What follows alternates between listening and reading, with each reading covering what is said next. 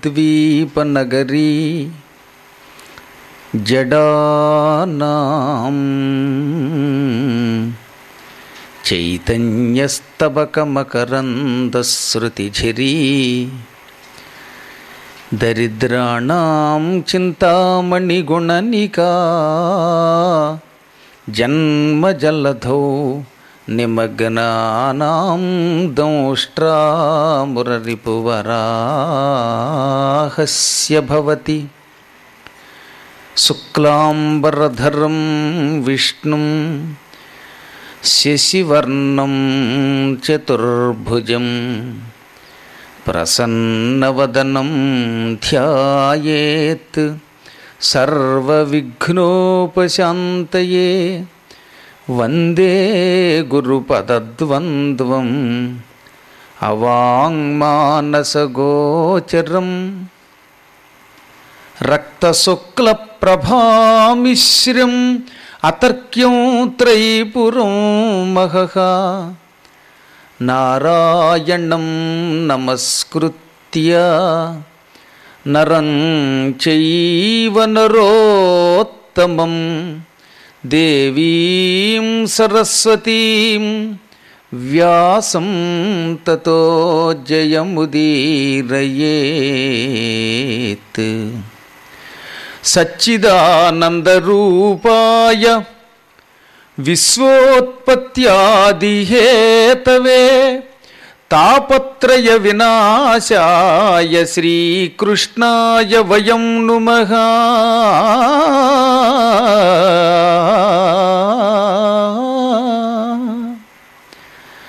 సమస్త సన్మంగళాన్ని సంతు. ఈ ఉరగరాజపురం అసలు పేరు ఒండ్రాజవరం అయిపోయింది చివరికి. పూర్వం సర్పరాజుగా కుమారస్వామి సుబ్రహ్మణ్యుడు అనే పేరుతో వెలసి వల్లి అనే ఒక సుందరీమణిని ఆటవిక స్త్రీని ఆ రోజుల్లో అసలు కులాంతర మతాంతర వివాహానికి నాంది పలికిన వాడు ఎవడైనా ఉన్నాడు అంటే మన సుబ్రహ్మణ్యం అన్నమాట. అలా వివాహం చేసుకున్నాడు.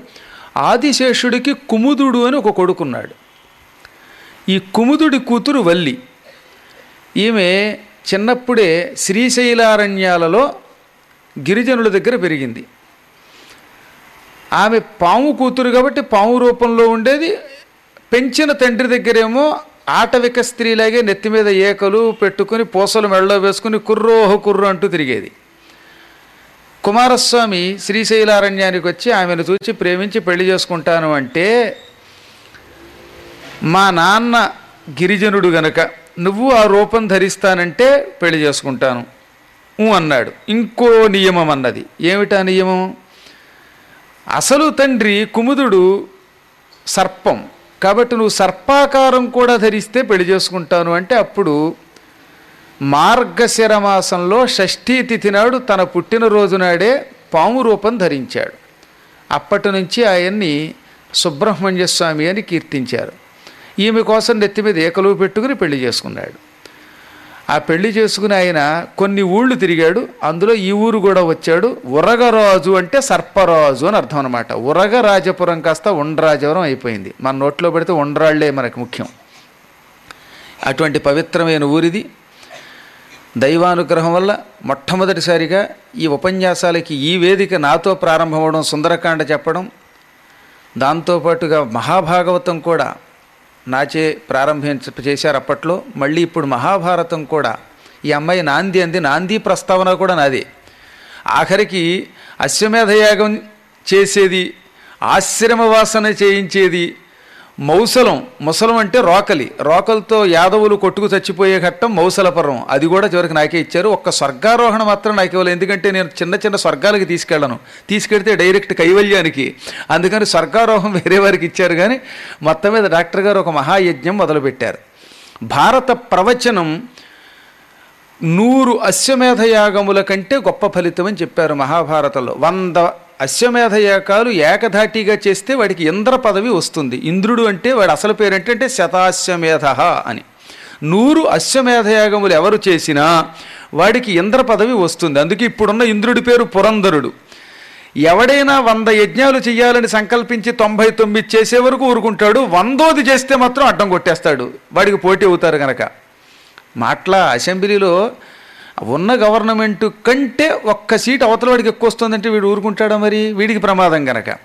అందువల్ల లోక సహజం అది ఆ శతాశ్వమేధ ఫలితం మాత్రం వస్తుంది. యజ్ఞం చేసినా చేయకపోయినా మహాభారతాన్ని భక్తితో శ్రద్ధతో వింటే. కాకపోతే ఫలితం సంపూర్ణంగా రావాలంటే గురువుగారికి ఎదురుగుండా కూర్చుని ఆయన ముఖం చూసి వింటే సంపూర్ణ ఫలితం వస్తుంది. లైవ్లో చూస్తే కొంచెం తక్కువ ఫలితం వస్తుంది. కనుక వచ్చే రోజుకల్లా ఈ కుర్చీలన్నీ నిండిపోవాలి. సంపూర్ణ ఫలితం కావాలంటే. ఈ మహాభారతం అనే ఒక అత్యద్భుతమైన యజ్ఞం మరి భగవంతుడు ఆయన బుర్రలో దూరాడు. ఆయనేమో చర్మానికి చికిత్స చేయడమే కాకుండా ఇప్పుడు మానసిక చికిత్స కూడా మొదలుపెట్టారన్నమాట.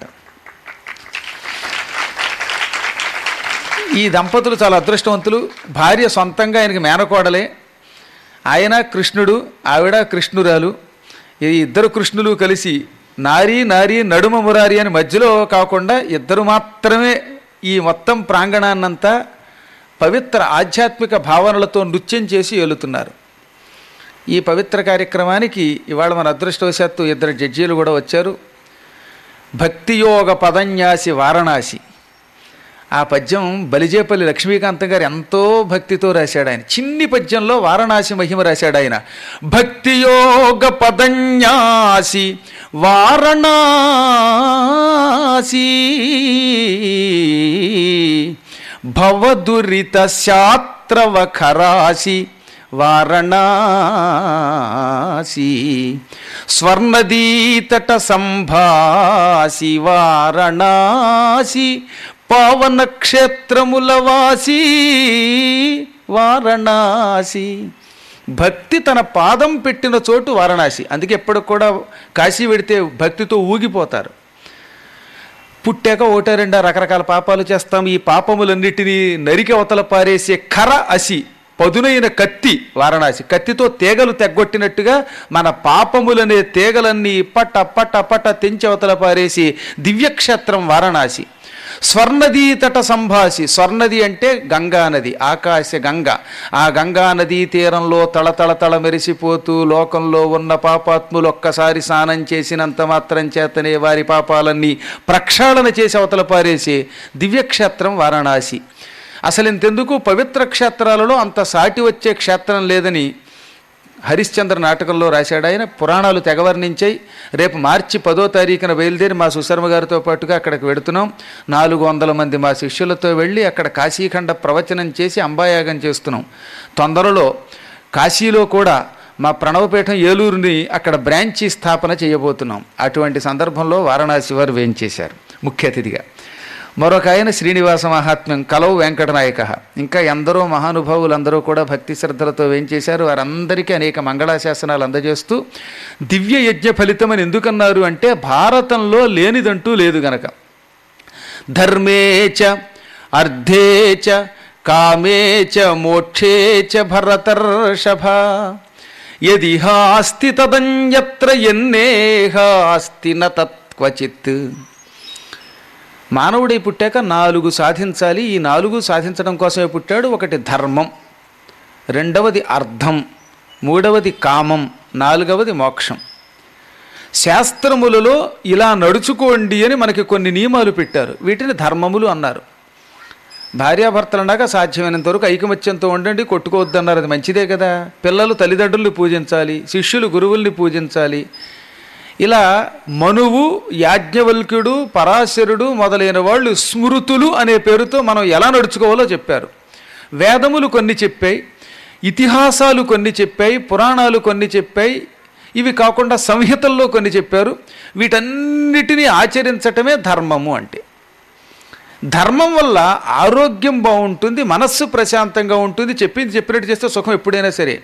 అడ్డదారిలో వెడితే సాధ్యమైనంత వరకు ఎప్పుడూ సుఖం ఉండదు. తాత్కాలికంగా అడ్డదారిలో వెళ్ళేవాడికి ధనం వచ్చినట్టు ఆనందం కలిగినట్టు అనిపిస్తుంది కానీ ఎప్పుడు దానివల్ల సుఖంలో మన కళ్ళ ముందు చూసాం అక్రమ మార్గంలో కోటాను కోట్ల రూపాయలు రూపాయలు సంపాదించి సంపాదించి చివరికి చచ్చాక వాళ్ళ ఎముకలు ఎక్కడున్నాయో ఎవడికి తెలియటంలా? ఎందుకు ఈ బతుకు ఈ దిక్కుమాలది? అంతకంటే హాయిగా పవిత్ర మార్గంలో ఉన్నంతలో సంతృప్తి వృత్తిగా బ్రతకడం వల్ల వచ్చే ఆనందం మరి దేనివల్ల రాదు?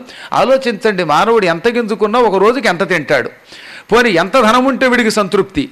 అందువల్ల పవిత్ర కార్యములతో సంపాదించు పవిత్ర కార్యాలకి వెచ్చించు దానివల్ల వచ్చే లాభం ఏనాడు అక్రమత్వం వల్ల రాదు అని ధర్మశాస్త్రాలు చెబుతున్నాయి. ఆ శాస్త్రములను ప్రామాణికంగా స్వీకరించి నడుచుకోవడానికి ధర్మము అని పేరు. ఇది ఇలా తప్ప మరొక రకంగా నడుచుకోకుండా ఉండడమే ధర్మం అంటే. ఇంకా దానికి తిరుగులేదు ఆ శాసనానికి. ధర్మం యొక్క లక్షణం ఏంటంటే ప్రశ్నించే అధికారం లేదండి నువ్వు నీళ్ళలో దూకితే చస్తావంటే ఏ ఎందుకు చస్తాను అంటే దానికి అర్థం ఏముంది? చస్తావు అందులో దూకితే దానికి కారణాలు నువ్వు ఎన్ని చెప్పినా చివరికి మిగిలేదు చావే. మా పాపని తీసుకుని సింగపూర్ ఎడుతుంటే చిన్నప్పుడు అనమాట ఇప్పుడంటే కాస్త మారింది కానీ అప్పుడు మూడేళ్ళప్పుడు నాలుగేళ్ళప్పుడు సింగపూర్ సభలకు తీసుకెళ్ళా. ఆ కిటికీ దగ్గర కూర్చుని నాన్నగారు ఈ కిటికీ తలుపు పగలగొట్టి కిందకు దూకితే ఏమవుతామంది? ఇంక దానికి ఏం చెబుతావు?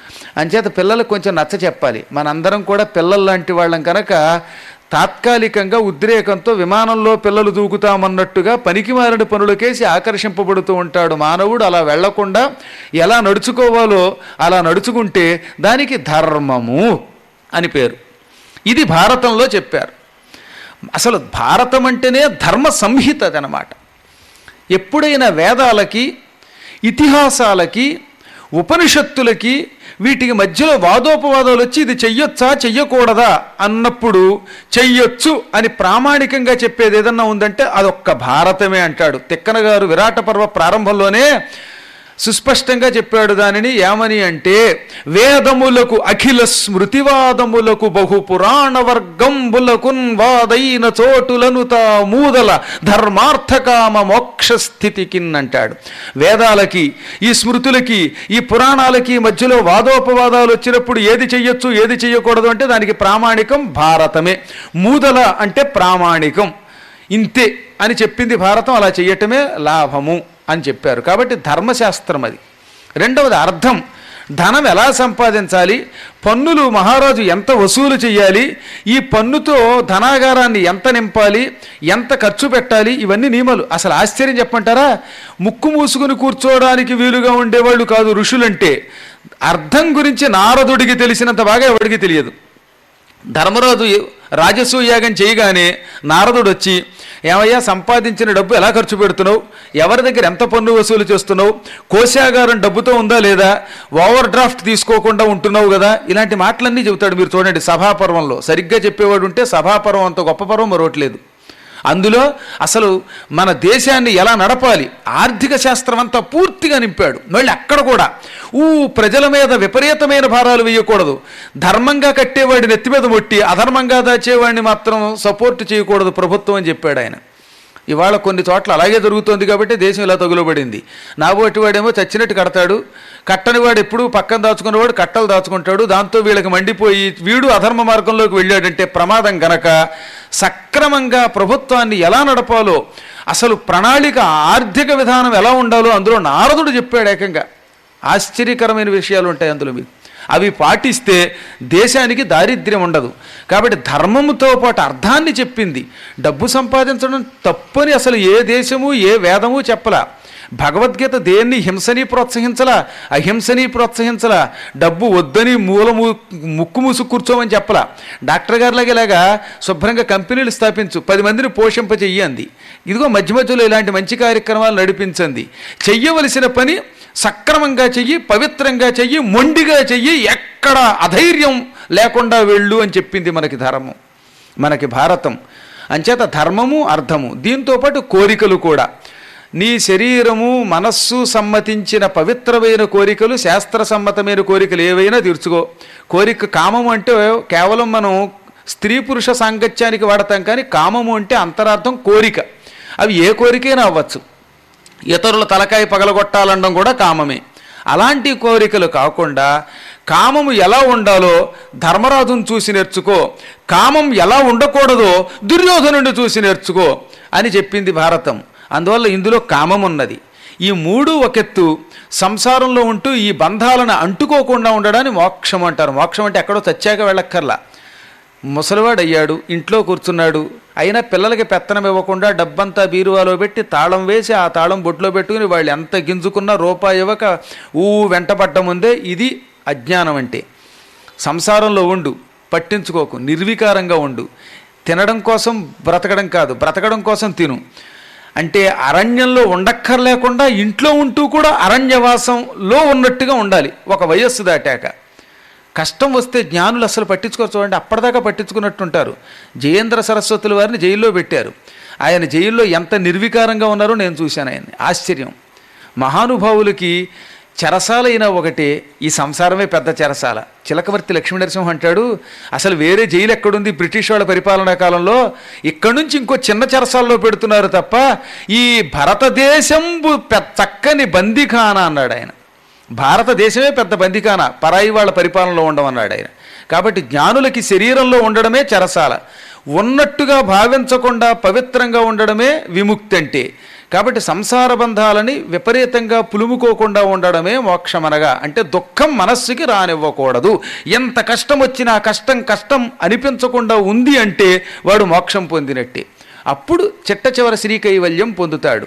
ఈ నాలుగింటిని మహాభారతం పూర్తిగా చెప్పింది అందుకే ధర్మేచ అర్థేచ కామేచ మోక్షేచ మర భరతరషభ యదిహాస్తి తదన్యత్ర ఎన్నేహాస్తి న తత్వచిత్ ఇందులో ఏది ఉందో అది ప్రపంచంలో అన్ని చోట్ల ఉంటుంది. ఎప్పటికి కూడా దుర్యోధనుడు ఉన్నాడు ఇక్కడ. ఇప్పటికి కూడా దుశ్శాసనాదులు ఉన్నారు. ఇప్పటికి కూడా ధర్మరాజాదులు ఉన్నారు. ఆ అందులో ఉన్న ప్రతి పాత్ర ఎక్కడో ఒక చోట మనకు కనబడుతూనే ఉంటుంది. అందులో లేనిది ఈ ప్రపంచంలో కొత్త పాత్ర ఉండదు. కాబట్టి మొత్తం ప్రపంచ చరిత్ర భారత ఎప్పటికీ సజీవం. ఇది శ్రద్ధగా వింటే ఇంక వేరే ఎక్కడికి వెళ్ళి ఏమీ మనం డబ్బులు పోసి ఖర్చు పెట్టి వాడికి వీడికి మెంటల్ ప్రిపరేషన్ చేయవలసిన అవసరం లేదన్నమాట. అంత అత్యద్భుత గ్రంథం ఇది. అటువంటి మహాభారతాన్ని వేదవ్యాసుల వారు ఒక లక్ష ఏడు వేల రెండు వందల ఎనభై శ్లోకాలతో రాశాడు. టోటల్ మళ్ళీ తొమ్మిదే. మహాభారతం అంతా కలిపితే తొమ్మిదే వస్తుంది.